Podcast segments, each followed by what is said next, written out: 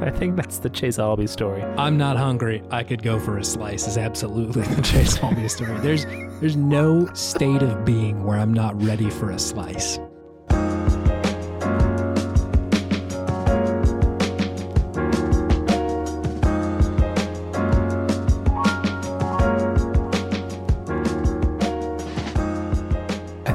Dido might have been the greatest songstress of the late 90s slash early 2000s. wow, man, that is a that is a take within the first like five seconds. Just saying. Our, our takes on, on video games are not very hot, but our takes Yeah. on on anything else, scorching. Oh, So David and I, b- before the pod, uh, we came up with a one-time ritual to prepare for the pod, which is listen to Dido's "Thank You." Uh, specifically, I was listening to Dido's "Thank You" on my end, and David was also singing Dido's "Thank You" on his end, which sort of just a cacophonous mess coming through on my end. Chase got a double blast. I did get the the coveted double blast. But uh whew, the the best songstress of the '90s. We're like Lauryn Hill is there, man. What are we I mean, supposed to I do? think I think I'm just high on Dido right now. I'll probably get regret saying this eventually. I'm Yeah. probably starting to regret it at, at right now, actually. but it just it just felt right in the moment, you know? It just felt Yeah. right. Listen, thank you is moving, and the music video is a lot. And we we mentioned that Dido does have sort of the combination of Tidus and Yuna's haircut from Final Fantasy Tevin, it's seven, ten, Tevin. Tevin. Uh, because yeah, you guessed it. Hey, it's video game podtimism. We're still talking about video games. It's the Optimist Video Game Variety Show where two best friends talk about the wonderful world of gaming. Uh, my name is Chase. My name is David. Is Final Fantasy Tevin where Tidus takes down Shinra? Is that what happens? the multiverse is like a, a very powerful thing. I've been playing so much Kingdom Hearts that like lore reasons for someone going to another worlds are so thin right now that Mm. you could definitely put Tidus in Final Fantasy VII. I don't think Sure. Tetsuya Nomura would bat an eye at all. We just got to do Final Fantasy Engage. David, I I gotta t- I gotta talk to you about Engage. I got some. I figured I was going to be rocking the boat there when I said that. Yeah. There's there's so much to talk about with this game. Which we will get to. We will get to that. Hey, have you been playing video games, David? I have been. I haven't been playing anything super new or crazy than what Sure. I have been. Yeah. I've still been playing Cyberpunk 2077. Really enjoying it, honestly, still. It's Yeah. it's fun. There are definitely some weird things that happen now again as like cosmetic stuff or you know, just how people walk through levels or uh, how cutscenes play out sometimes like, why are you over there? I think you should be over here with me right now. But other than that, like I, s- I think it's a it's a really well crafted story and game. I'm really enjoying it, and I'm glad I waited two years for them to sort things out to the point where it's just a fun a fun city and place to go and romp around in and enjoy. Is it, it, it definitely Johnny Hill Silverhand is very grating as a character man. still. it's tough. Never have I ever disliked Keanu so much. it's so bizarre, man. Like it would it, it's just like a, a actor I really like and Mhm. seems like a very cool dude, but I just loathe the character that he's playing. Yeah, it's a very surface level criticism of capitalism, but eh, you Yeah. know, they're still they're still criticizing it, so I'm still like kind of okay with it. Sure. But they could have done they could have done more with that portion of it. But I digress. It's still a fun game, cool visuals, really great atmosphere. I think the atmosphere is the best thing about the game. For sure. More- even more than like the city itself. It's just how it it evokes that feeling of being in this dystopian corporate hellscape. I'm with you that that is the thing that I keep thinking about when I'm like since I've kind of not been playing it as much. It's just like Mhm. the soaking in the vibe of it is is pretty pretty nice. when- Yeah. when you're able to do it. So it's cool. It's interesting. What radio station do you use? Uh, yeah. Controversial answer, David. Mm. Radio's off whenever I'm playing this game. Radio is off. I'm not listening to music when I'm driving around. Chase, I think that is that is that is an indicator of of being a psychopath. I think, Chase. I just, for whatever reason, I've been doing this for a while actually. When I played Grand Theft Auto 5, I didn't listen to very much music on the radio either. I don't know why it, it's like too much. It's just too much. You just need to focus on the driving. So here's the thing I'm either usually fast traveling, I usually don't like drive from one end of the map to the other, or it's Mm. like a story cutscene, at which point I really don't want the radio on. Sure. Cause like, I don't know, I need like, there's something about either my ears are getting worse or like I've always had audio processing issues or something, but like, Sure. I need to be able to read or really hear what someone is saying to like comprehend what is going on. Gotcha. So like no radio. And even when I'm even when I do end up just driving somewhere, I'm like, eh, we can just turn that off. Mm. I don't need any of that. Unless there there have been a few times when you slap on the the jazzy station because like those cats are cooking in there, man. They're really Those moving cats are cooking. That's the Yeah. only one I use. Yeah, That's the only It's one I use because I agree that the the the very intense industrial techno music Mhm. is a lot to just try to be vibing with in this game. Whereas the jazz, I'm like, okay, it's rainy out, and I'm just driving through this dystopian hellscape, and I'm Yeah. I'm chilling right now. It's great. What's the uh, what are the like group of people who like have hacked themselves so much that they're like kind of almost not human anymore? The cyber psychos? No, not the ones who have like lost their mind in some way or another, but like those guys who have like just one big red eye in the middle of their head. Oh, There's like a name for them. Those guys. Whenever you go to like their whenever you go to their hideout it makes sense why that kind of music would be playing right like it's like yeah Mhm. like these dudes are really into this like weird industrial music but i don't need it on the radio i don't need it in there that much yeah, I don't need it everywhere in the game. I agree. Yeah. that's a fun game. yeah it is Also, Chase, do you need to get like a sound bar or something to to get the the better audio, like dialogue quality from your TV? so another weird take i'm usually not playing with the tv sound on i'm usually playing with headphones on Headphones? That's not a weird take. I think that's pretty common nowadays. because like if if i want to exist in the same room as my partner and like not have johnny silverhand talking about his hog then like I need to be able to put on headphones, which is something he does a lot more than I would expect. Keanu, Johnny Hoghands over here. Johnny Hoghands is a tough, tough name. It's pretty funny. It's pretty funny.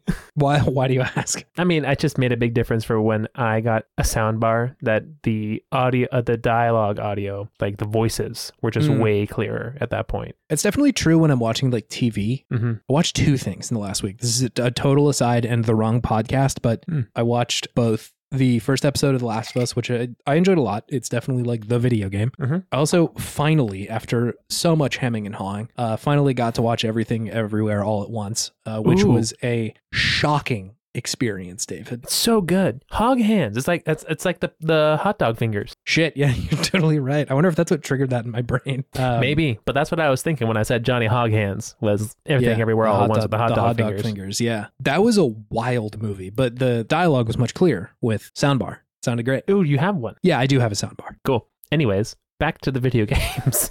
Back to the video games. Yeah, sorry for this interruption. I'm also still playing Dark Souls Remastered. Have you made um, it through Blighttown? I have not. Blighttown sucks. it's Blighttown really is rough, mean. man. Blighttown is mean. I'll just be walking along thinking I've killed everybody, and then a, a, a flaming doggy will come up Yeah. behind me and one shot me with his breath. Just either kill you or push you off the edge. Yeah. Oh my god. Like like that first little bridge as the, for the entrance to Blighttown, and that big guy just comes over, and I'm just trying Yeah. to block, and he just knocks me right off. so many times. So many times. I many started just running from him, just running right past him. I stopped fighting him after And a certain take point. so many hits to die. I like have Yeah. to backstab him like four or five times for him to die. Like, what is going on here? Am I not doing something right? Do I get like less attack power if I'm cursed as well? Like, what what is happening? Or is this just Blighttown? It's it's kind of just Blighttown. It may be like where you are in the game versus like your build at the moment is like not lining up correctly or like well enough for it to be easier. Mm-hmm. I'm pretty sure after this point, especially if you get to Anor Londo, which I don't think you're very far from, there's like some easier places to get some like pretty big guys that you can fight to get a lot of souls at once. Mm. But yeah, I think at that very moment, it's kind of a tough spot. And I, Yeah. I think you just got to get to the bottom of fucking Blighttown, man. I'm getting there. I'm making my way. Yeah. Uh, it's just frustrating. It's just yeah, frustrating. no, it's it's like genuinely, I don't think a good part of that game. I think it's Yeah. a bad part of Dark Souls. yeah. I haven't had too much trouble with like the poison that people talk about. Uh, Mhm. I feel like my resistance is kind of high because I was Sure. I just heard so much about Blight. I'm like, I don't want to have to deal with that. Yeah. So just keep on putting the resistant points into resistance. But maybe I should have been putting them into my strength and dexterity instead, which is why it's taking me so many hits to, to take these guys down. Anyways, I digress. It's still Sure. fun. I tried to I tried to look up a walkthrough guide. It was on my phone, and apparently I need reading glasses. So and they're not here yet, and it was just hurting my eyes, and I couldn't deal with it. Whoa. Okay. I was just on. like, walkthrough is out. The walkthrough is out. I can't see my phone right now. I'm just, I'm just gonna do it the old fashioned way. Wait, so Dark Souls prompted you to get glasses? Kind of, yeah. Whoa. Actually, it was it was studying for my test. Okay. I was studying for my test, and then my girlfriend Mallory, she has reading glasses, and I put those on when I was reading. I'm like, oh, this is so much easier. Yeah. And then I went to the to the eye doctor, the optometrist, and he's like, yeah, Mhm. you need glasses. You're farsighted. I'm like, oh, Oh, sorry. yep. So gonna get those It's- bad boys in a couple weeks. That first pair of glasses really hits different because it's such a gradual, unless you like have really bad vision kind of from the jump. Like it's it for people who used to have okay vision, it's like what what the fuck? Why am I not able to see anymore? Mm-hmm. And it doesn't strike you that like maybe my vision has gotten worse because is it is such a slow degradation. Yep. And then you put one single pair on, you're like, oh fuck, okay, I understand what my issue was this whole goddamn time. Yeah, and it's just like the strain goes away so fast. Yes, that's like the that's the biggest thing. It's just like, oh, my eyes are relaxed. Yeah, This is great. I just thought I had to squint a lot to see far away. Was my my thing. People just thought Chase was very smoldering in the corner. Yeah, always always got my Riz face on, man. he just he just couldn't fucking see. No. I was like, why is driving why is driving at night so difficult? Right. Oh, That yeah. became an issue. I was like, Yes. I'm just having trouble focusing on cars at night. That's not good. Yeah. Take me to the Yeah. doctor. Seems like a bad sign. Doctor man, help. Once I get my once I get my reading glasses though, we're gonna be looking It's- up all the walkthroughs for on my teeny tiny phone screen. My teeny tiny gigantic phone screen. So but it's still fun. I'm still enjoying Dark Souls. It's just like I think that this is just a rite of passage for the Soulsborne genre style of game. Just gotta get through Blighttown. For better or worse, yeah, that seems to be the case. If if there was a mod to easily take Blighttown out, I would though. Like if I just didn't have to do it ever again, I'd be like, yeah, I'll definitely play Dark Souls 1 again. Mhm. Looking down that barrel every time, I'm like, no, dude, I don't think I want to do that today. Yeah, absolutely. Just like get me just get me through it. We're gonna we're gonna get there. It'll be fine. I think so. Yeah. Uh, not much else. Just like a couple of games of bowling with Mallory still. Sweet. Still kicking my ass. Some games of Mario Kart. Still fun. Yeah. She's getting better. She's making the podium now pretty Ooh, consistently. let's go. Yeah. 50 cc's. Then we'll go up to 100 and see how it goes. Just keep on chugging. I feel like the the 50cc start when you're when you've been playing Mario Kart for a while a while feels really slow, but like you really get to know those maps. And like at a certain Yeah. point, if you're playing 150 or 200, you're like just drifting through the entire course because you're like, I know these things. I know this Mhm. map. It's no problem. It really is a satisfying feeling when you know, like, when you're thinking three turns ahead in Mario Kart and you're just hitting all your Yeah. drifts and avoiding everything in, in your way, grabbing the all the coins and all the item boxes perfectly. Oof. Yep. Few sensations better in a Mario game. It's good. It's a good video game, shockingly. And I think that's really all I've been playing this week. Chase, what have you been playing? A couple of games. So, uh, yeah, the still playing Kingdom Hearts. Roll the stinger.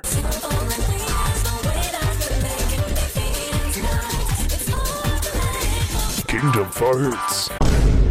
I have not beaten Dream Drop Distance yet. That was the one I playing last time, and I'm still continuing to do so. I don't have like a ton to really like note about it, other than like uh, listen, optimism, podtimism, just like for like one like 30 seconds. I need you to leave the room for just a second, just a second.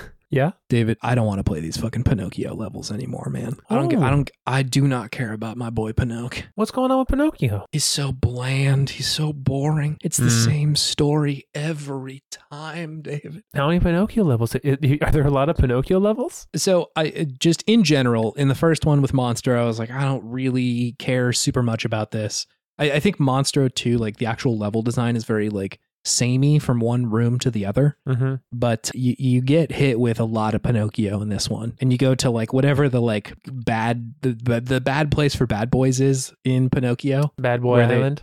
Yeah, where they go like it's the one where they go to like gamble and like they turn into donkeys or whatever, which is like a very in the actual movie a very frightening scene. I Oh, will say, terrifying when I was a child. like Came out of all, nowhere. all them like screaming, turning into animals was horrifying. Like it looked painful and terrible. yeah. But uh, in this one, I'm, yeah, I'm just like, can we, can we not? Anyway, let me optimism. You can come back. It's okay. So I, I'm, I'm like really enjoying it. I really like the arc of the game so far. Like just seeing Sora and Riku do their their Keyblade thing. I'm much more interested in most of the Riku stuff. Mm. I think like just his take on things and like what he is struggling with is like more interesting to me. Like he's really engaging with a lot of the shit. Like in when you go to the grid, the like Tron level, Riku's like talking about how he like mentions like, yeah, I need to like not be so focused Too on like one, one thing. thing. And you miss everything else. And then The people around you get hurt in the process. Like Xehanort. His single-minded thirst for answers created Ansem. We all have a little of that curiosity in us, so if we're not careful, any one of us could create an Ansem. And as the character who is mostly struggling with darkness the most in this series, I just find that way way more interesting. Mhm. Sora's cool, and like clearly, I I was thinking for a little while while playing this, like, should I like just not care as much about Sora? But like, he's still like a very good little boy. Like he's he's a nice guy, and like most of his What a good little- responses, he's like a chill dude, right? Like I don't find him to be grating. He's just like most of his responses are like, yeah, let's do the right thing. And I'm like excited for all my friends. And like, I just want to go find my friends. Like, that's not a bad thing at all. I just find Riku's stuff a little more interesting. hmm I, th- I, I think like for a long time when I was playing this series, I just viewed him as like the bad guy as set Yeah. up from the like first game hmm or, you know, comparing him perhaps wrongly to like Vegeta or something like that in Dragon Sure. Ball Z. Which there is some of that, right? Like the kind of like maybe antagonist turned friend hmm but I think for the most part, he's just like a good dude who struggles with like the dark a little bit more than the rest of the cast does. hmm Which, especially after our talk last week about Star Wars and Kyle Katarn and all that shit, I, I find that story more interesting. I think than than like just the person who is always on the straight and narrow, like has Yeah. never never had an issue. Like I, I, Mhm. it's more interesting to see the person who like maybe was Ansem for a second because he gave himself over to the darkness and Chain of Memories or whatever. hmm So I am enjoying that. I, I am enjoying that. Mhm. I also hear that there's kind of a major twist about like what's actually happening in the plot at some point, and so I am pretty Oh. excited to see like what that entails because I don't know. All I, right. I I haven't had that spoiled for me. Sure. So yeah, still playing Kingdom Hearts. I'm still enjoying it. I'm uh creeping ever closer to being able to play Kingdom Hearts 3 and like so excited. I, I am too. Again, just because like I played nothing of that game. I played so little of Kingdom Hearts 3 Mhm. and I'm I'm just interested to see where that goes. Every clip that I've seen of it, I'm like, damn, that looks really good compared to like every other game that I've played in the series, like visually. Sure. Yeah. Visuals are, are quite good. Most of these are either PS2 games or PSP or 3DS games, and like they look fine, right? Like they're not bad, but it's quite a step up in, in the newer Sure, one. Definitely. So yeah, I'm excited to do it. Although I still have uh the the like Aqua chapter that I need to play before I can fully get there. So In Dream Drop Distance, there's an Aqua chapter. No, there's like a uh, there's like a kind of mini game, not a mini game, but like a small game Uh huh. that's like a prequel to three. Like just right before three, there's like a chapter that you can play of Aqua. Oh, I don't know where she is, but the there's something. darkness. I that's my assumption. I think it's called a fragmentary passage is the name of that game. It's Kingdom Hearts 0.2. What does that mean? exactly, man. That's nothing. Where do you even play it? When did it get Um, released? How did it I get released? I don't know the answer to that, but it is in the like collection that contains Dream Drop Distance, the Fragmentary Passage, and Back Chapter or something like that, which I think is just like a cutscene from Kingdom Hearts Chi or X or whatever it is. There was like a phone game that I think that that one is. Back chapter. Yeah, I, I don't know. We'll see. So ridiculous. Anyways. Yeah, it's it's a wild ride, man. Mm-hmm. Anyway, looking forward to it. Cool. Okay, here we go. Fire Emblem Engage, Are you ready? Yeah, yeah. Real quick, history Mhm. with the series. I've played most of the Fire Emblem games that have come out in the West, th- starting with I can't remember if it was the Sacred Stones or whichever was the first one to come out on GBA, one of those. Mhm. And I've enjoyed them the whole time through. And especially early on with, in the Game Boy era, it was like I liked the story that they were telling, but I was really just there for like the game. I found the game really satisfying and like fun to have like a tactic tactics game that was not horribly deep, right? Like I didn't have to like install a new graphics card to play like this gigantic 4X game on my on my computer. It's just like some people that I control. Yeah. And I, I even found it a little bit more engaging than the Advanced Wars stuff, even though I did like that game quite a bit. Like Advanced Wars Mhm. required a little bit more like I need to think out what I'm doing in the long term rather than like I'm gonna pick my best friends and the guy who has the cool sword and the girl who has the sick armor and bow and like I'm Uh-huh. gonna take them into the battle. And that's like that sometimes worked, right? Or especially earlier on those series were pretty hard, but you know, it was, it was still incredibly fun. Mhm. And as the series moved on, uh, I didn't play Path of Radiance when it came out, which was the GameCube one, but played the rest of them. There was a bunch that came out on like the DS and 3DS era. I really liked Awakening, which was the one on 3DS. And uh, of course, like Three Houses was this like very big watershed moment for the series. It, it felt Mhm. like they were suddenly like taking it seriously. Like we have this very good base game of tactics and uh, this kind of like battle system that works really well and is really satisfying. And they're like, let's like say something or like have a story here. Or Mhm. even if you disagree with that, the characters are very interesting and a lot more rounded out than they were in any of the other series. As much as like there are characters in those other games, like Three Houses were like a, a, a far cry as far as how much better the writing was Mhm. playing through those games and playing through uh, like something like Persona and being able to like talk to my friends about that and stuff and say like, hey, I I know you might not love the veneer of anime that like Mhm. some of these games have, but like there's a lot going on in there that I think is really really good, especially with those games, right? And oftentimes the the games didn't rely on those kind of tropes. It was just like it, it looks like an anime style, right? Like visually it looks like that, but the writing is great. It doesn't rely on the same sort of like tropes that you may not enjoy at all. And so it felt really good to play through those. Fire Emblem Engage has uh, decided that actually, what if we just did all the anime tropes and didn't have very good characters at all? Oh no. and it is bizarre. So because I have been playing the series for so long, like there's still a lot that I'm really enjoying about this. Like the the tactics part of it has never felt better for me. It's really satisfying. It's really great. They've just like honed it down to such a good level. The the kind of like I guess gimmick mechanic, if you want to call it that, is that you can give a bunch of characters these like different rings that allow them to sort of like fuse or summon characters from other Fire Emblem games to like be their homie for a second Everyone's here. everyone's here so you can have marth and roy and sigurd and like all your friends i think there's 12 rings in total you can have them like be uh like a part of your your troop right like your friends and stuff like that Mhm. and so like that's really interesting because it adds this dynamic of being able to kind of like mix and match different playstyles, right? Like Roy or Ike are very like aggressive and physical damage based people. So like how does that square with if you put them with like a magician or something like that or an archer, Mhm. right? Like the archer doesn't have the ability to use a sword, but if you put uh, Marth on them, they do all of a sudden. So, like, how does that change your play style? It's interesting. Hmm. Not to mention, they have a bunch of stuff in the game that forces you to think about your positioning a little bit differently. Like all the other Fire Emblem games, it's like you have more armor if you're in the forest or if you're on top of a castle or whatever Mm-hmm. But they also have these little like squares where uh, it's it's like seemingly random. Um, it's like if you stand here, you'll get an item, or you'll get a little bit of boost for your experience, or something like that. And so you're sort of encouraged to go get those things. Mhm. Um, but sometimes that might put you in sort of a weird position with the rest of the like forces coming at you, and so you kind of have to like grapple with like, all right, this isn't the best decision tactically to like put this person over here. But if I do, then they might reward me with something that I like, or I'll get more points for this. Like, is that worth it? How can I compensate for that kind of bad positioning with good positioning in another place? Um, and so, like, the tactics part of it adds up to like really good stuff uh, and really satisfying gameplay. That, like, if the series had gone from even Awakening directly to this, I'd be like, yeah, great. Like, it's it's totally great Mm-hmm. but it didn't. It went to three houses between there, and like the the contrast is just so stark. It's so hard not to compare those games to each other. And like Mm-hmm. I was talking about this, I think in a Discord or something, but it, it would be as if like in God of War Ragnarok, you popped it open. And Kratos is like the guy from God of War 3 all of a sudden again. You're like, wait, like, wait a second, dude. Like, there was a Hold lot of here. game that we just did where that was not the case. Mm-hmm. And like I, I get that some of it is a stylistic choice, right? Like a lot of the scenes have that kind of like anime voice over sort of stuff of like, No. it's a divine dragon. I can't believe you're here. Just oh, please grace me with your presence. Like all that sort of stuff is just like God, Sure. ay, ay. like it's a little rough and like Too much for you. it's a little bit much. And like, hey, I, I watch anime.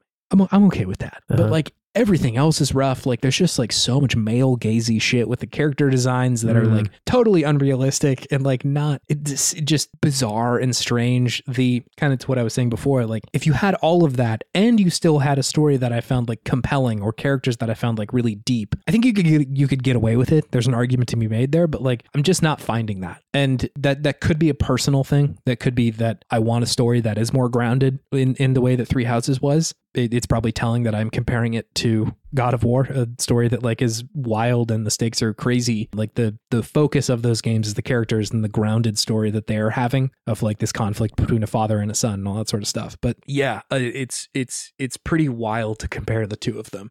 Mm-hmm. And of different course, games, like it seems like very different very games. different games. Yeah, I I know that there's been some reporting that these games were being developed like at the same time. So Mm, like you couldn't necessarily learn the lessons from three from Three Houses that you did sure. to take on to this one.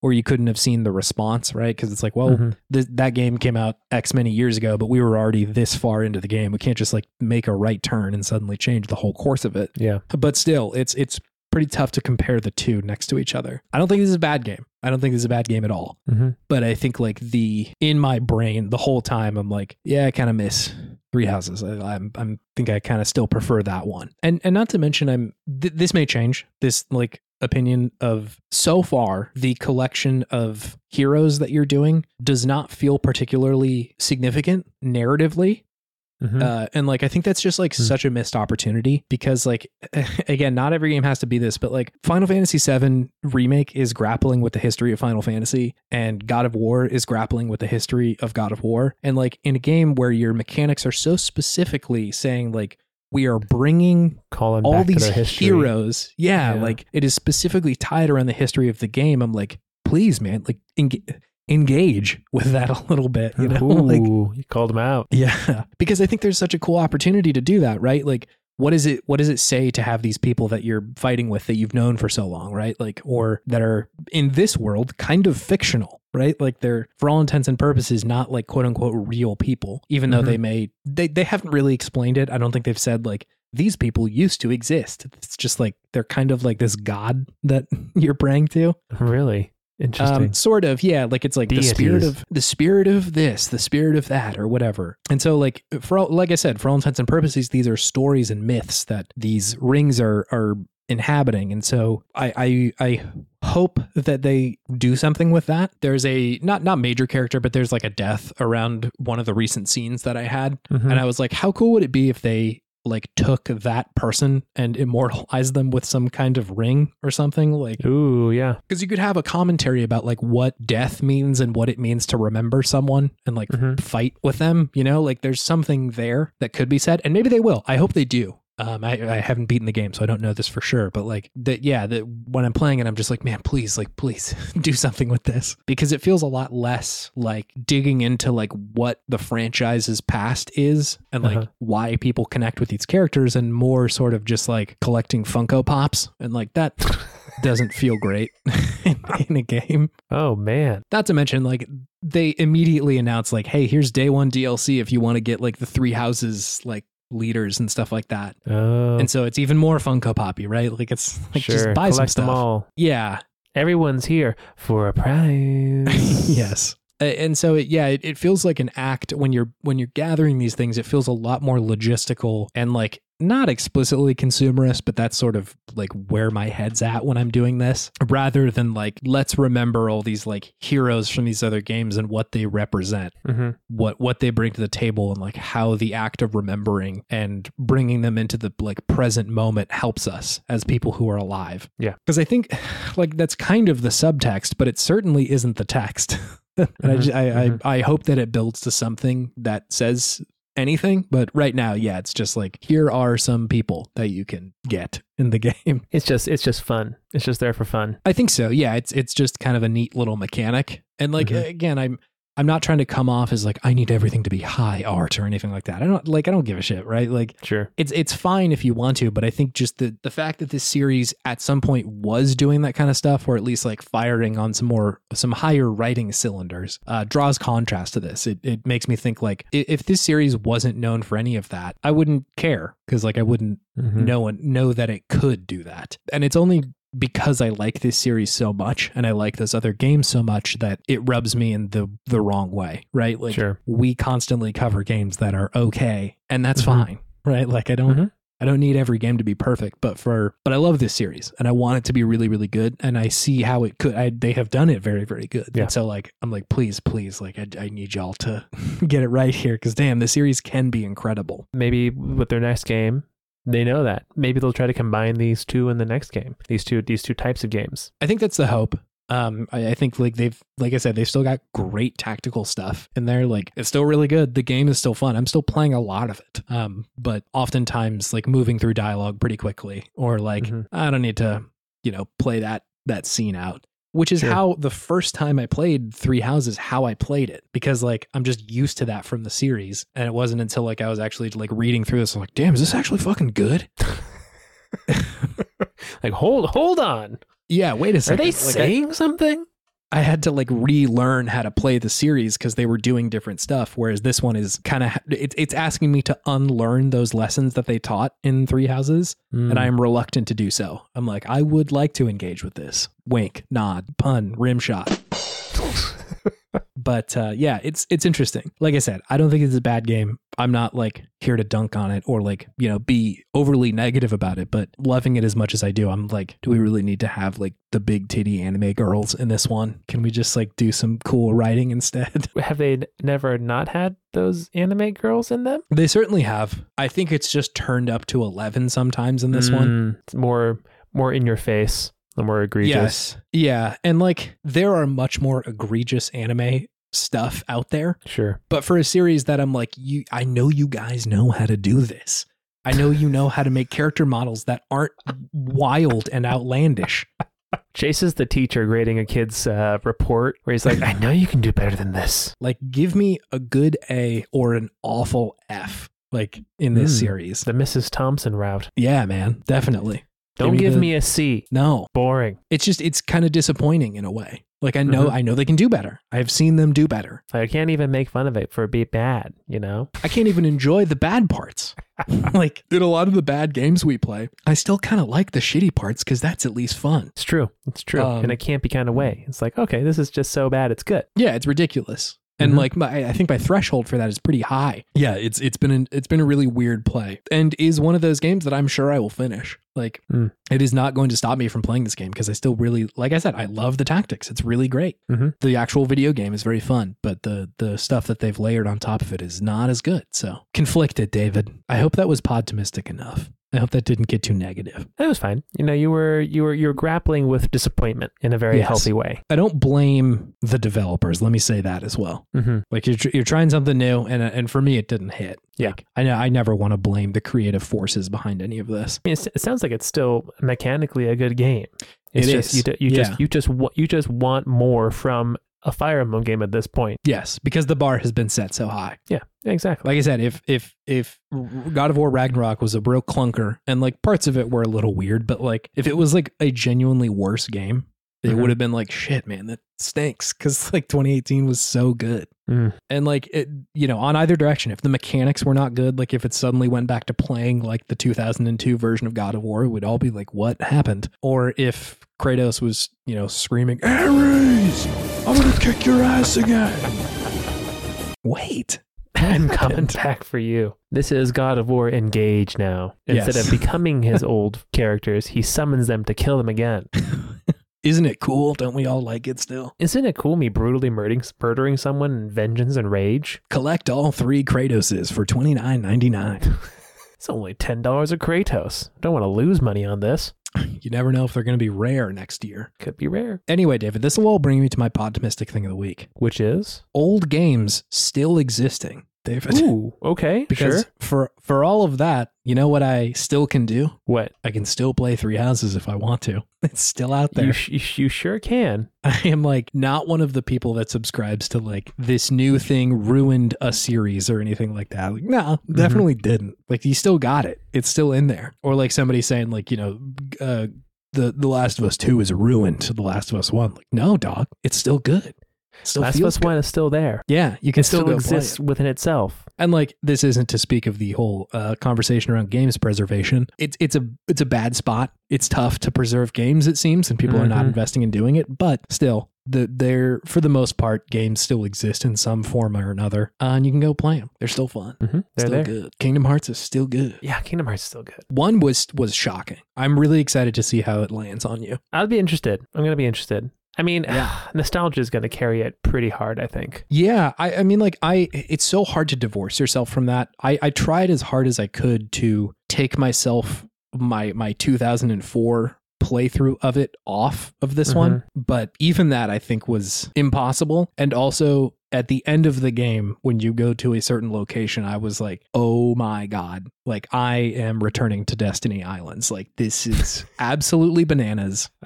I grew up here as a kid and I'm returning to it as a 31 year old. And look at how this place has been destroyed by Ansem. Like, it was, You it was a wild experience, man. So I'm this excited for you to game hurt my childhood and then restored it. It was it was just so wild because like when I was a kid, that was even a pretty moving experience to go back there. Mm-hmm. To like when you're fighting Ansem, it's like shit. I'm back at like the the idyllic place that I started this game in, Mm-hmm. but it's like been kind of ravaged and like I I've been so many other places that I don't even know how to look Mhm. at it anymore. Right. And like that is the description of me playing Kingdom Hearts One as a 32 year old guy. It really did serve as a great metaphor for once you leave childhood, it's kind of just there in your memory. Yeah, you can never go home. Like it's it, Yeah. it is a it is a fictional place now. It hits hard. That's a vibe. It's fucking crazy, man. That's I'm telling you. Kingdom Hearts One is really good. No, I'm I'm, I'm looking forward to playing it. I'm looking forward to Mallory's confused looks at me as I'm playing this game again because she saw me slog through Kingdom Hearts 3 and she thought it was done. Uh, hearing Donald and Goofy shouting things on the TV. yeah, M has not been particularly happy about the amount of weird Disney characters in Sora going fire for a, a month now. That is that's a lot of that's a lot of Kingdom Hearts to listen to. It's so much. Yeah, and like it is not a fun game auditorily if you're not playing it. if it's just the audio of it, it's really repetitive and you really hear the same chirps over and over again. Yeah, yeah, most definitely. It gets gets repetitive. Uh, do you have something fueling your sense of optimism this week, David? Yes, my optimistic thing of the week Uh-huh. is the coming year in gaming. There's a lot. There's a lot coming out this year. I just watched some random video on YouTube of all the games that were announced for this year and also expected to be announced for this year. Yeah. And it kind of gave me a little bit of anxiety because I'm just like, I want to play all of these, but Yeah, I of them, absolutely yeah. know I do not have enough free time to play all these games to the extent that I want to play them. It's like. Starfield's coming out, the new Zelda's coming out. Yeah, man. Silksong's coming out, Resident Evil 4 is coming out. That's just off the top of my head, and that, those are all. That's a that's, that's a bunch of meaty games right there. There's a lot of stuff coming out this year. Not buying Ho- Hogwarts Legacy because I ain't fucking giving money to no TERF, David. Uh, I'm I'm pretty excited for Like a Dragon Ishin, which is apparently Mm. a game that uh, did not come out in the West, uh, but is looks like Yakuza, and I will play that. Star Wars Jedi Survivor, I will be playing that. Yeah, Resident Evil 4 remake. I'm interested in the System Shock remake, although I have very kind of middle expectations for that one. Yeah, April, David, Game of the Year is coming out. what is it? The Mega Man Battle Network Legacy Collection. Ooh, I mean that's gonna be a big one for you. I'm so excited. Uh, yeah. So you got Tears of the Kingdom coming out in May. I'm pretty excited for Street Fighter Six. That'll Mm. be interesting. Changing up the formula, right? I think a little bit. I'm, I'm hoping I, every time a Street Fighter comes out, I'm like, I wonder if this is the one that I'm, that, that, that I'm going to be having fun with. is it my turn to have fun now? Mommy said it was my turn to play with Street Fighter. Mm-hmm. Uh, Final Fantasy 16 comes out in June. That's Ooh. bananas. Baldur's Gate comes out in August. Mm. Gate, That's just for PC though. Yeah, Baldur's Gate three. Gate, Gate. Yeah. Supposedly the second version of the or the second entry in the the Final Fantasy like remake is coming out in October. Hmm. I will believe that when I see it. I'm I'm not convinced that is coming out this year. Yeah. Uh, I'm also not convinced about Hollow Knight. So Song. Yeah, they said yes, it's coming out this year, but man, I have been fooled before, David. It's been in development for a while. Yeah, it has. I'm I'm also weirdly excited about the the Forza Motorsport reboot. They're like totally restarting it with just Forza Motorsport again. I'm into that. Yeah, I, I I've loved every one of those games, so I'm interested in what like a new sort of take on that would be. Mm-hmm. Yeah, uh, Starfield. I'm God. I'm, I'm I really hope that game is good. I'm stoked for it. I, I am too. I, I just like I want Bethesda to nail another one. Yeah, it's been a while since they've na- since Skyrim, which was I don't think yeah. big nailing. I don't think since Skyrim has there been a, a, good of a Bethesda game for me at least. Yeah, same. I was not a huge fan of Fallout 4. It was like fine, but it it, it wasn't the kind of shocking experience that like those games up to that point had been. Yeah, like Skyrim was a watershed. It was like the Yeah. the biggest thing for a couple years at the very least. It, I mean, it's still good, and it, not even to mention, like I, I still think that Oblivion is a very, very good game. So Mm-hmm. I'm, I'm wondering if it's just like, do I just not like Fallout? Is Fallout harder to do than the rest of these, or something? I know. loved Fallout 3. Three was good. I had, I had a great time with three. But Fallout 4 just never did it for me. I don't know what it was. My piping hot gaming take is that I don't really love New Vegas, and like, Uh, You've you've said this before. and I know that that is a just like blasphemous thing to speak into the internet, but I've tried so many times to play that game, and it just it never really grips me in the way that I want it to. Never lands for you. Hey, that's Yeah. just that's just you. You're It is entitled just to your me. opinion. Anyway, lots of video games, David.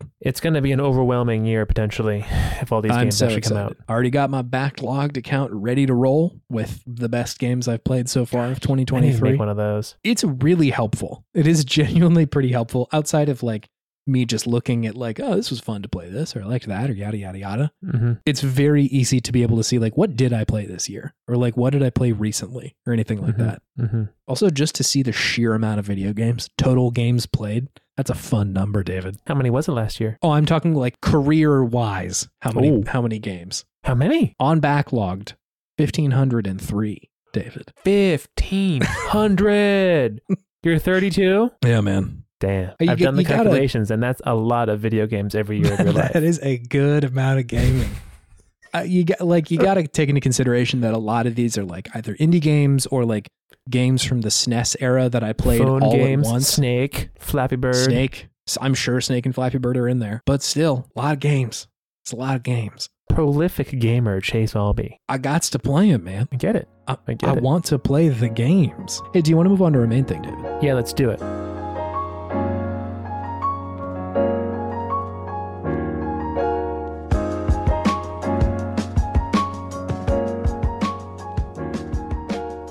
Hey, it's Good Games. It's the segment where we talk about the okayest games of yesteryear and gush all the things that we love about them. We're talking about video games, David. what was what was that? That took so long. Uh, my brain turned off for a second. Mm, I get it. Sometimes I'm putting down the railway tracks directly in front of me as I'm speaking, Uh huh. and every now and then I, they just stop. I don't have enough. Your hand And just have to- slips, and you just go falling face first. I have to wait a second for more train tracks. Got to reboot. Uh, but we are playing games that our listeners have suggested right now, and uh, we have another one. Uh, this was suggested, I think it's either by Carl F. or Karlf. I'm not sure which. Hmm. That's I'm either showing my non like German or Scandinavian ass, or uh, this person's name is Carl F. I don't I don't know which, but regardless, thank you for your suggestion of Yeah. the Long Dark is Yeah. the one we're doing today Mm-hmm. uh, right into us what what the pronunciation of, of your name is because you you suggested another game and I'm sure eventually we will get there and I don't want to fuck it up twice. Mm-hmm. However, uh, yeah, they suggested the Long Dark and we played that one. This is a recent game. It is a recent game. Did you heard anything about this one, David? Oh, like very much just on the periphery. I'd I had heard about it and like read the name Mm-hmm. somewhere, but I had never really known what it was about. Actually, no. Yeah, I don't know that my brain really like knew what this game was. Like I googled it and I'm like, I don't know that I've seen this before, which is Mhm. bizarre given just like how much g- gaming stuff I'm paying attention to. So You're in it. I'm in it, but not for this one apparently. But it was cool. I I was excited to play a game that I had never heard of. Mm-hmm. Mm-hmm. Before we get too far, David, Yes. can I hit you with a few of those oh so juicy hot stats? Yeah, I want you to make it rain on me with the stats right now. Okay. Yeah. We're getting some weird energy with the stats today. Here we go. Hot stat. Sometimes I just feel like when like I've done a part of the show so often that I'm phoning it in, and so Mm. I need to do something different, which I Mm. think is where some of the chaos energy comes in. Hot stats. Hot stats. So, The Long Dark, it had its full release in 2017. Oh, I think uh, like PC, PlayStation 4, all that stuff. a six-year-old game. Yeah, uh, which yeah, yeah, yeah. I was gonna say this feels like a recent game, but six is not Six that not very recent. yeah. they have been like putting out more content for this though since then, so it's not like that's Mm-hmm. the the last time it had its its update. Um, but it had been in alpha since 2014, so it was around for quite a while. This was built by Hinterland Studios, which is this studio's first game, but so far as I can tell, unless they have some unpublished stuff out there. But yeah, it was, I, I think, founded by a couple of like ex game industry people. Raphael van Lierop, I think is how you say it. He's this dude who was like, I don't really love the way that games are being made or the games that are being made specifically. And so, like, let's go make a different thing. Mhm. And so they did that. I, I think the studio, if LinkedIn is to be trusted, which it isn't. But uh, You if, know. If you want to take some numbers off LinkedIn, it looks like I don't know, a little a little under hundred people work there. So like it's not a tiny tiny studio, but not huge either. Mm-hmm. But yeah, this is this is their first game that has been published. Um, but it looks like it was they've been working on it for like ten years. Like it's kind of a longer endeavor. Whoa, 10 years? Yeah, because I think like they it came out in alpha in 2014. I think they started work on it in 2012, and like they're still putting stuff out. So they're still working on it. That's impressive. Hats off to them. That's a labor of love at that point. Truly. And I, I did like I, I can't confirm this. Obviously, I don't work there, but uh, they did start the game at least on PC with like this is made by people without crunch and like under like equitable and fair standards. You know, like it, it seems like a company that is trying to be very conscious of the games and how they're made. Wow. And so I hope that that is true. I hope that they're that's not just like I, I hope it's real. This is the point. One of the few instances of a lawful good game company. They're out there. You love to see it. You also love to see a review of The Long Dark by 4players.de. Denmark. I think Deutschland. Deutschland. I think German is the this outlet. They uh, reviewed Long Dark, and I have taken it and mangled it through Google Translate a number of times, uh, going from one language into another, and eventually arriving back in English uh, to you know get an artist an artistic take Mm. on this one. Mm-hmm. So, without further ado, let me read for you what they had to say. Despite reports of regional weaknesses, weather in the Canadian wilderness remains a warning, with strong winds and snow. He dies a bittersweet death. At worst, the direction of events should be thrown off, creating a truly diverse artistic environment. Kona is good, especially with only two courses to go back and play. Mechanical and technical errors are also weaknesses in the competition. But if you're looking for survival adventures, open spaces, and challenges, that's fine. 78 out of 100. Man, that's fine. it was building so much to, yeah, it's, it's fine. Too long didn't read. That's fine. 78. it doesn't even say it's fine referring to the game. It just says, like, yeah, that's fine, fine. that you're looking for that. Yeah. That's funny. What's this video game, David? This video game is a first person survival game. So you are you are a a man who is mm-hmm. lost in the Canadian north, the wilderness mm-hmm. after a plane crash and you must survive based off of just what you have on you and what's in the plane and then what you are able to forage and use in the world around you. Thankfully, Yep. you know how to do basic things like start a campfire and, and stuff like that, and how to hit cute little rabbits with stones and uh, mangle them and eat them. But yeah, the game is yeah you're you're trying to survive, and you're also at the same time trying to figure out where your I'm guessing ex-wife is, and and and just kind of unraveling the story of what the heck happened and why your plane went down because there's some weird magnetic anomaly that happened. So yeah, it's it's kind of an interesting, uh, very kind of realistic story with some undertones of sci-fi a little bit in there. It is in there, which is nice. I, I really appreciate that it's not like heavy handed, but it is in there. Absolutely. Yeah. That's that's it. Did you did you play story mode or were you playing survival mode? I played story mode. This this is good because I played survival mode, so I Oh. didn't get the sto- the the uh, the ex wife survivor thing. Oh, you didn't get that, huh? No, no, none of that. Mm. I'm interested to hear what story mode is. It's the authored story for the game, Chase. Please. Yeah. Was this not the original way to play the game? No, they they had survival out like a long time before they had story mode out Mm. at all. Do you want like a, a brief recap? I didn't get super far, but Yeah, it's fine. Just like what what what was the game loop? Like what happened when you were playing it in the first like hour or two? I crashed the plane, or Mhm. I crashed in the plane, and I had like some stuff with me that I had chosen to take on the plane with me. Yeah. Uh, so like I had some first aid available, Mhm. and it was pretty much just like go and find, go and find your ex-wife. She's somewhere. She's got some mysterious case that she's trying to take this village out in in the middle of nowhere, and there's a grumpy old lady in a cabin, blind grumpy old lady in a cabin. Mm-hmm. But it doesn't tell you. It doesn't tell you too much. Like it gives you a lot in the beginning Yeah. of like their relationship and kind of characterizing Mackenzie. I don't know if you're you if you even have a name in the survival mode, Nothing, but you're playing yeah. as Mackenzie, and they have some sort of sordid past of being married, and I'm guessing like one of their kids, like a child, died or something like that that they had, and they they Mhm. separated eventually. Yeah, and then the first couple hours of the game, it's just survive. You know, it gets dark, you have to go find Yeah. shelter, just. And you're also at the same time just trying to keep on going down this pathway that's pretty kind of clearly shown to you to this village and just kind of unraveling mysteries and finding clues as to what is actually going on here. That's that sounds pretty similar, honestly. Like the I, I obviously didn't get the like story stuff, but the the loop of like you have come to a place and you kind of have to like find how to survive here Yeah. Sounds really similar. And like just how Mhm. little they give you too. Yeah, it's not much they give you, honestly. They they just like kind of throw you out there like, okay, figure it out. It's windy Yeah. here, so you probably shouldn't set up camp. It's very cold. And you look at your hands and they are like frost bitten. It's like, oh God. Yeah, totally. Yeah, it, it sounds it sounds similar. Like in in the survival mode, you you don't really see any of the crash. You just like spawn in the snow Mm-hmm. and they have a bunch of different like levels in in the game but the one that i was playing that's like kind of near a little town Mm-hmm. and the thing that i ended up doing was just like or like I, i'm just gonna go to town and see if like how much stuff can i scavenge and like which of these houses is gonna provide me with like the best place to kind of like hang until i can you know get a little bit more self-sustaining which was cool i like i initially this game was very frightening to me like very It- scary Yes. Yeah, I agree. I think because like they're like I've never really encountered this level of like nature danger that that it presents.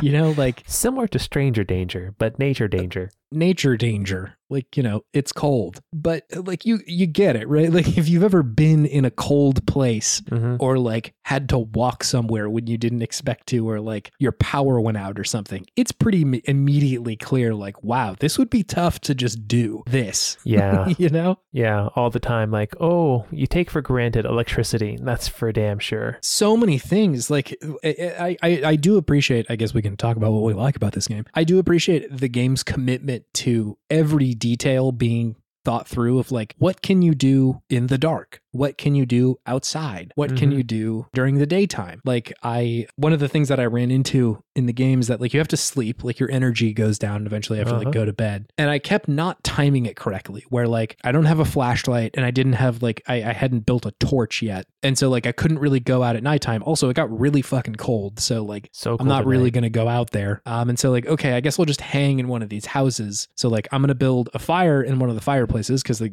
like one of them had a fireplace, which will, uh, you know, keep my warmth up at Mhm. nighttime. But I oftentimes would sleep and wake up way too early. I'm, I'm up at like, you know, five or six in the morning where there isn't sunlight yet. Mhm. And so like, I probably shouldn't go outside because it's still really fucking cold. Yeah. I was like, all right, well, I guess I'll just read a book. Um, because there's like books that'll help your like skills go up. Mm-hmm. And then it's like, dog, it's too dark. You can't read the book. I'm like, oh my God. So of course, like, I can't just turn on a light next to the bed to read it. Uh huh. And so I have to go downstairs and like make a fire so I can read next to the fire so I can like see it and shit Mm. like that. Which, like I said, initially frightening because like it, it triggers into the survival part of my lizard brain that's like, yes. this is dangerous. Mm-hmm. It's the same fear that I get in Subnautica when I hear a Yeah. big low groan out in the dark Cthulhu depths. out there somewhere lurking. Yeah. Is there a Cthulhu out there in the dark? Y'all got Cthulhu's? Y'all got Cthulhu. Yeah, so it was that part of it was frightening, but it quickly became this like kind of satisfying loop of like, all right, well, I get the I'm starting to understand the rules of this world a little bit more. Mm-hmm. So what can I do to like survive here? Yeah. Cuz initially I was just like going into every house, eating every bag of chips and then Just like, like, a ravenous man. yeah, Give just trying to get through the day. but eventually it was like, okay, if I can set up shop in one place and like uh, figure out how like how much snow do I need to burn per day to like get enough water to make it through the next day and like how much time does that consume of mine versus like how much wood does that take to like do that Mm-hmm. and then also like you said like how do I go hunting? How do I catch some rabbits to like Yep. feed myself and stuff like that? Mm-hmm. which like the terror in the beginning at least for me was mirrored by this kind of sense of satisfaction of like i'm doing it i don't need the chips in the house right now like i can go hunt I don't need processed food. I'm gonna hunt. I'm an yeah, independent man. man. Like I think there is, at least for me, like kind of a modern day fear of like, I wouldn't fucking make it out there, dude. Oh, absolutely. I don't know. Yeah. I don't know how to do this. Uh huh. you know, like setting up a snare to catch a rabbit. I don't know how to do mm-hmm. that.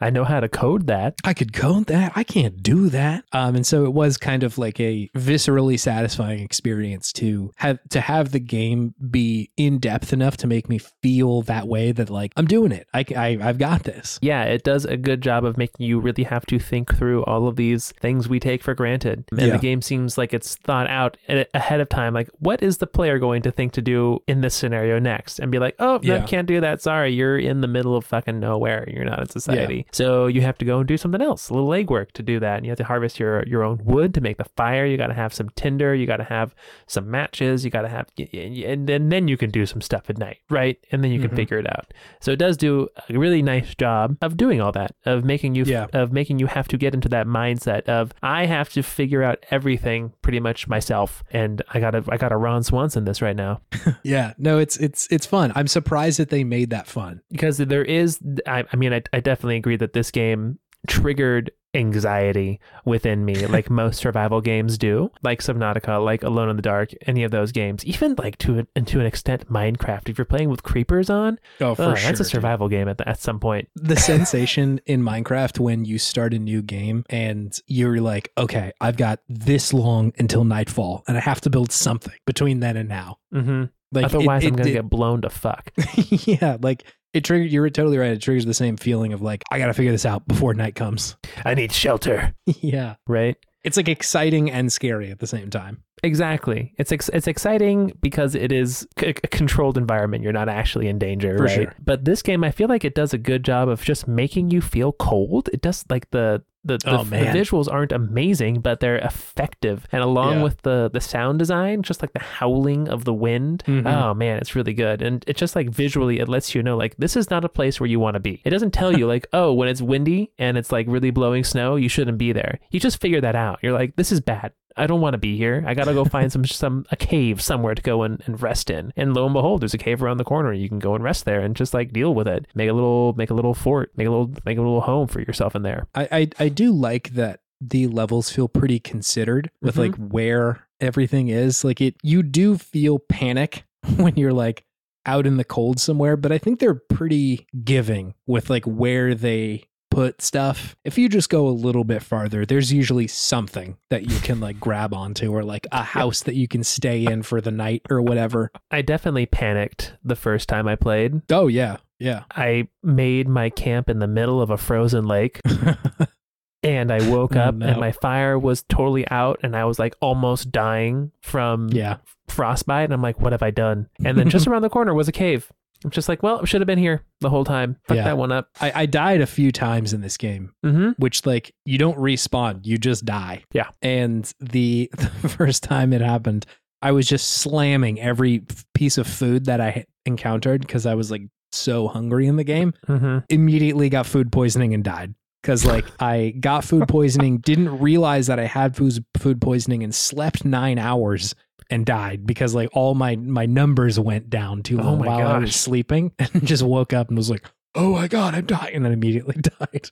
That's the uh, the into the wild version of the game. Yes, no, exactly. Got the bad diarrhea and died. Mm-hmm. You had mentioned the the audio design. Apparently, David Chan, um, Bioware's first audio designer, worked Oh. on this game, Ooh. which is pretty fun. They they had a lot of like talent from other games come in here. Alan Lawrence, formerly of Volition, Marianne Krawczyk, writer of the God of War series, Ken Rolston, lead designer of the Elder Scrolls Morrowind. Wow. Like a lot of people worked on it. And I think like I said, I think you can see some of that. I think the the audio design is really good like you were saying. The Mhm. it sounds cold in this place. Yeah. It sounds cold and unforgiving. Yeah, Stark. not. I think your character does a lot too. They like oftentimes are like ooh, or like ah, it's so cold or anything like that, Yep. which like goes a long way. Yeah, and I think I mean in the the story version, the guy will be like, "Oh, I'm gonna freeze to death out here." It sound it sounded similar, yeah, Yeah. in the, in the survival one, which yeah was scary, but at the same time I was like, nice, yeah, this is good. Mhm. My first encounter with wolves was pretty terrifying uh, Mm. with audio. Mm-hmm. God, because like you can you can start to make a map if you want to in this game. Like Yeah. if you take charcoal, you can like map out like okay, if I go to a new area, you sort of just like draw on the map automatically. Like the game just does it, but you just say like, all right, I want to put this place on the map. And uh, at some point, I, I drew up a map and I saw that like, oh, there's a marker on here for a deer carcass. I want to go see what's going on over there. Wonder if I could get any any of that deer meat. Uh huh. Uh, that's a bad decision. There's a lot of wolves there, and uh, I, I I really appreciate this game because my my first instinct is the game in the game was like I can't turn my back on this thing. I just have to walk backwards to my house and like stay Yeah. there for a little while. Uh huh. And sure enough, I was like, I wonder if that's true. And then turned around and ran for a second, and the wolf got considerably closer to me while I was had my back to it and while I was running. Oh, sketch. It's sketch. Like, oh my god, this is horrifying. It has the boo coating. Exactly. Yeah. The the wolf covered his eyes when I looked at him. He was he wasn't going to be able to do any damage to me. But eventually had to like start like throwing rocks at him to get him to like go farther back because like Mhm. I wasn't going to kill him, but just to like kind of spook him a little bit. The rock throwing was difficult. Oh, it's not easy. I did not know Yeah. how to throw rocks in this game. I wasn't good at it. Not to mention, like the only times that you have to throw rocks are when it's like you really got to make it count because you Right? have like it's high stakes. four usually. rocks. I couldn't. Yeah. I couldn't grok the rocks. Good. Thank you. It's good, David. Um, I've been waiting all week to say that one. you you said you had gotten a, a rabbit with a rock. Yes, I actually managed to hit one. But when I say I managed to hit one, I, I mean that I hit the ground in front of one, and then it bounced Mhm. up and hit it in the head, and it Mm. squealed. It's a bummer, but at the same time, like it's food, man. It's You're in the man. Canadian wilderness. But then it like glitched out. I went up to go and get it, and then it disappeared. it was messed up. I was like, God That's- doesn't want me to live. That's that's nature for you, man. I'm meant to die out here. Did you? I, I I hadn't encountered a bear. I know that there is a bear. That I did not know. That is a terrifying prospect. Those are murder machines. That's what I'm saying. I hear it's not a good time when you run into one of these. what kind of bear? Polar? Grizzly? I think probably grizzly. It wasn't a black bear. No, it's too far north for black bears. The little the little fuck boys of the brown of the bear universe, black bears, Little fuck boys of the bear world. Black Yeah, bears. chilling. Just give them a little spook. They'll Mhm. run out of there. Grizzly bears will fuck you up. Yeah. You still maybe have like a 0.01% chance against a grizzly. You have a 0% chance against a polar bear. You are Yeah, done. polar bears You're no toast. good. Yeah. Those things are massive. Don't let don't let Coca-Cola fool you. Don't let big soda fool you.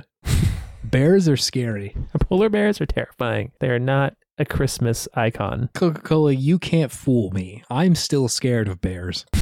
I'm, I'm, I'm still scared, Coca-Cola. Don't you tell me how to feel about bears. The video game. Yes, the game. Yeah, it so like this game got kind of like middling reviews, like 70, 80, hence us, you know, Mhm. covering it in the first place. Yeah. I, I was like pleasantly surprised with the amount of stuff that was in here. I like don't always love like what survival games are doing. I find them very hit or miss for me. hmm But I found this one fun. Like I think the the scavenging is like pretty fun to do. It's Yeah. like the the part of The Last of Us that sometimes is kind of satisfying to just be like, ooh, here's a, here's a little piece of metal that I can use for something. Right. And you really have to like look at the surroundings and the environment. It's like, oh, th- these are there are cattails mixed with all this useless stuff that I can actually harvest. I can eat them. I can use them as tinder. It's great. Yeah, they're like really not highlighting the the world for you. No, they're not. And I, I appreciate that, but at the same time, one one small gripe I had with the game is that I would have liked to have been able to pick things up a little bit quicker than I was able to. Like if I Yeah, see something yeah. and like I don't I don't want to have to get like all the way over it and then look down and then pick it up if it's on the floor. Yeah, yeah, no, I'm I'm with you. It's it it, it felt like a very methodical game in its mm-hmm. speed. Like it wants you to go very slow, but yeah, I'm like I could I could use a little bit quicker here. We Yeah, can definitely pick this up faster. A little quality of life upgrade. But you know, besides that, I thought it was a very well made game. I like the visuals. Yeah. And like I don't, you probably didn't experience this, but like the actual cutscenes were were pretty cool and how they did Mhm. the art, and that it was kind of like a still art photo or picture, Mhm. I would say, and then they had like a little bit of motion in like the mouths and like the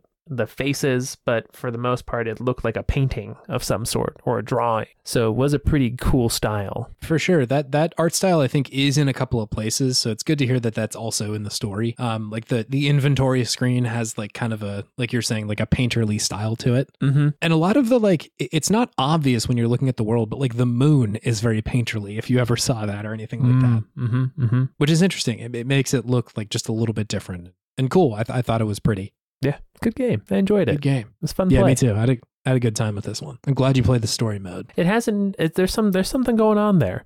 They, the, the the term quiet apocalypse was out there. That's good. It's it's definitely that, right? Like I, I think its approach to the apocal- apocalypse is smaller than most games Mm-hmm. are. It doesn't give you a lot, right? Like a lot of it is just like, why is there nobody in this town? Yeah. Why, like, is it just animals here? Mm-hmm. All that sort of stuff. Like you, initially you might not ask the question of that, but like I think the game is intentional enough that it leaves you enough space to to grapple with that in a way that is pretty fun. Mm, mm. Why is there why is there a geothermal storm that crashed this plane? What the fuck is that? Yeah, what is going on here? Mystery. Which is cool. I think that's fun rather than just like And in 2025, there was a really bad thing that happened, and then the apocalypse did. And that you, here you are, the hero, Was this narrated by Ron Burgundy? Norman, Norman Good Guy. yeah. Beautiful. Thank you. Thank you. Thanks. Thanks. Um, do you have anything else to say about the Long Dark, David? I enjoyed it. I think it's a fun take on the genre. I liked that it counted my calories. I for some reason that was kind of fun for me.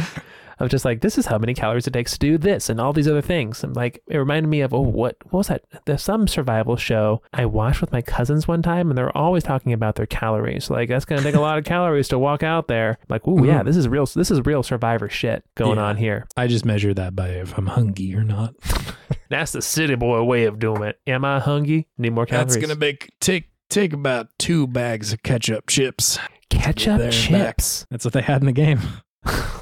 I didn't realize that. They looked bad. They looked bad, chips. but you know what looked fucking good was the little like can of beans that you could warm up on top of some of Mm. the stoves. Mm-hmm. Those can of beans look good. You could hear it popping a little bit. You can hear it popping. yeah, the audio design there, but like You walk back to camp and you hear them. Them beans be popping, baby. Let's go. just thinking about them beans, David. Just, just thinking about them beans.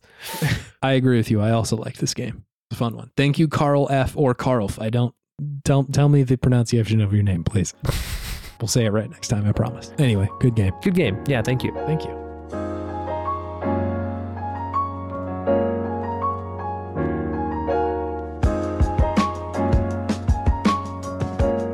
Hello, gamers. It's me, your friend Chase, and I'm here to take you through the outro of this podcast. If you want to uh, interact with us, you can do so at podtimism.com. You can see a link to our Twitter there, which I haven't really been posting on. If anybody really misses seeing our announcements, tell us. But I haven't really been doing it just because like Twitter's kind of a bummer right now. Are now. you boycotting Elon? I don't know if I'm necessarily boycotting it. He's just made it such a, a fart of a website right now that like I I don't really enjoy being on it. Let's play. Let's pay for blue. Let's get. Let's get verified, baby. Oh my god, this is the opposite direction I want to be going.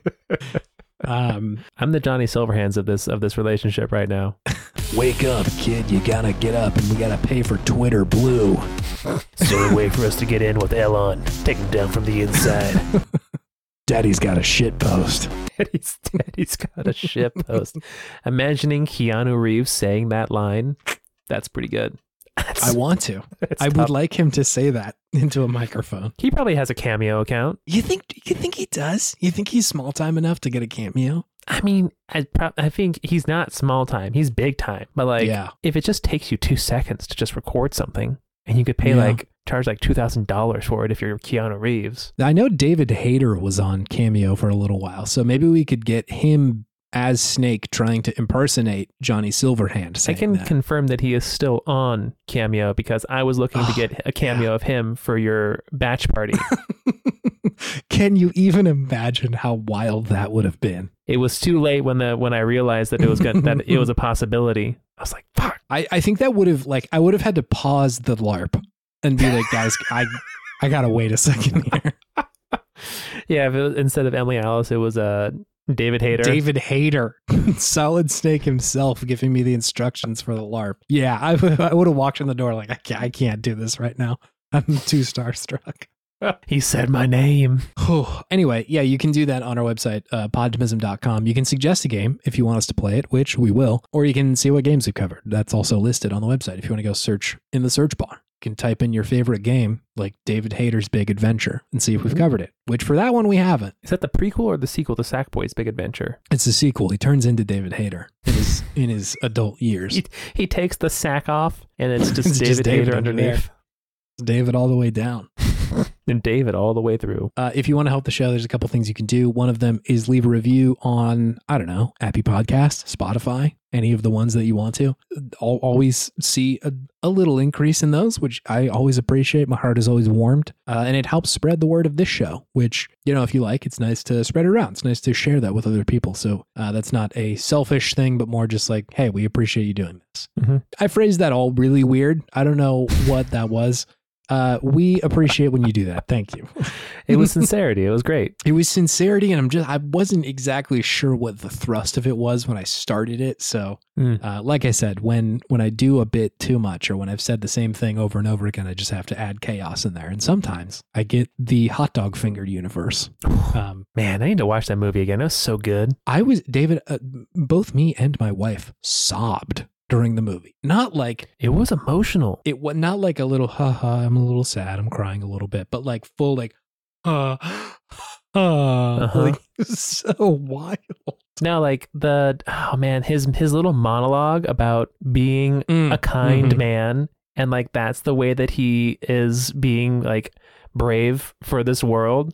I was like, Yeah. that is that's our podcast. I know that's that. I, It's like, was this wondering is if that. so good. I was wondering if that was going to hit you in the same way. If like I'm not naive to this world, I know what it is and know Mm-hmm. like how hard it can be. I'm not just willfully ignorant. This is how I fight it. Yeah. like yeah, dude. It was beautiful. yeah, dude. That was like the first. That was like one of the most seen I've ever felt in my life.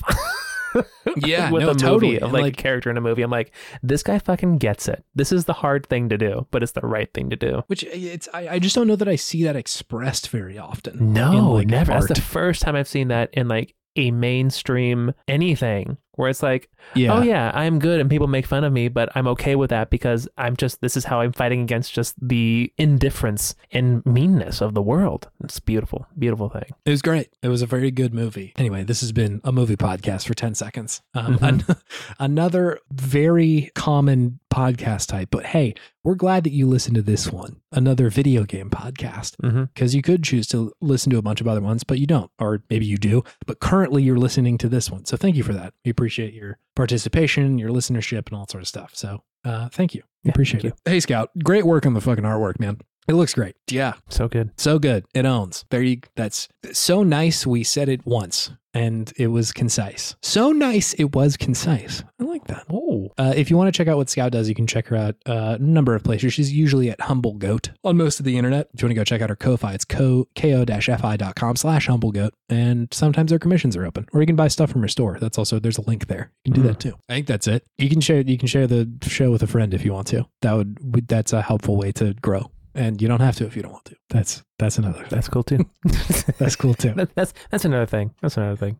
Do you have any gaming wisdom? Yeah, I do. If you're out in the wilderness, Mm, counting your calories might be a beneficial thing to do. yeah, at least keeping track out there, man. It's tough. But in real life, it's usually not the best way to help yourself. Yeah, it might lead to some like kind of tough behavior or Yeah. tendencies. Focus, focus on your focus on your behaviors and small things you can change if that's what you're trying to do. Don't worry, don't worry Yeah, about all that stuff. Don't worry about the calorie counting culture. Nah, it's not, dude, it's not it's great bullshit. for the old mental health. No, A, you're beautiful. B, you're very worthy of love. Calories ain't got shit or shat to do with that. And all these Yeah. people telling you, oh, you need to fucking lose weight. Fuck them. Also, like pizza may be bad for my body, but it's good for my soul. Oh my god. I if I didn't have pizza, my emotional health would be in the fucking gutter, David. Exactly. I That's what love I'm saying. pizza. It, it- I know, Yeah. I know it's not good for me, but like Yeah. it's good for me.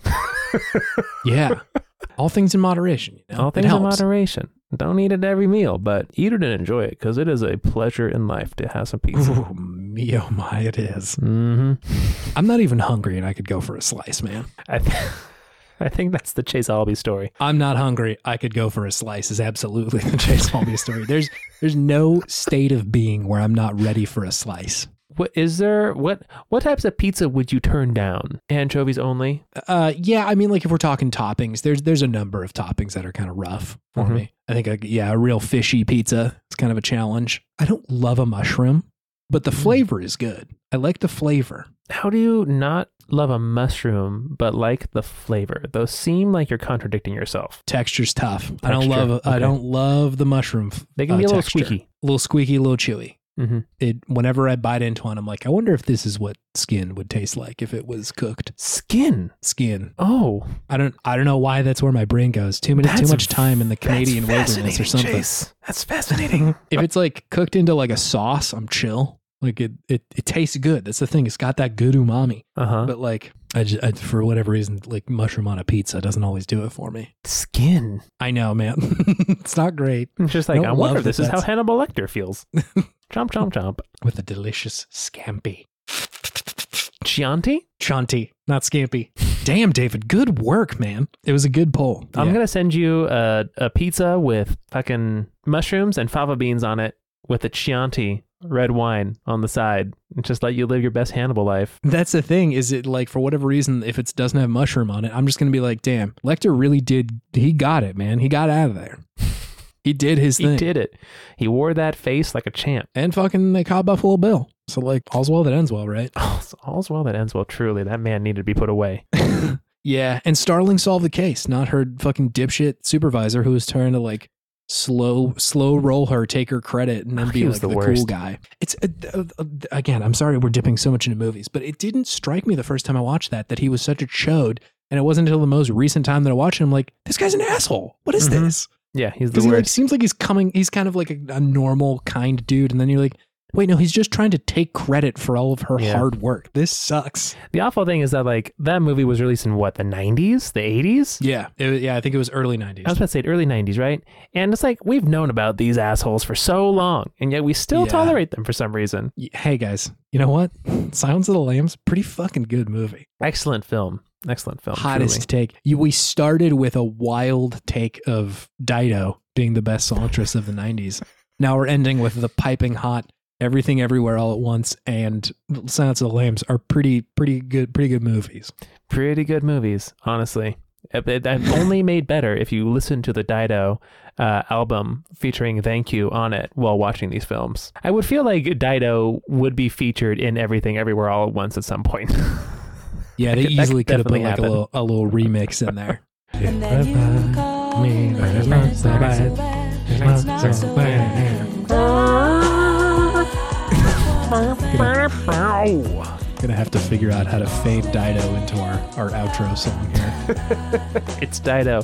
Fido Dido is more like it. Thank you, Dido, for the usage of your song. Please don't sue us. It's so simple and so beautiful at the same time. It's so simple and clean, David. I had a, a patient of mine said simple and clean the other day. Uh, Mm. like she was describing a meal she had. She's like, it was so simple and so clean. I was like, it triggered me. Ma'am, give give me a moment. I gotta feel some stuff. Just let me go into the break room and feel for a second here. I'm gonna go fall through a dark sky and think about what like life means to me. But Pretty much. Oh God, it's such a vibe.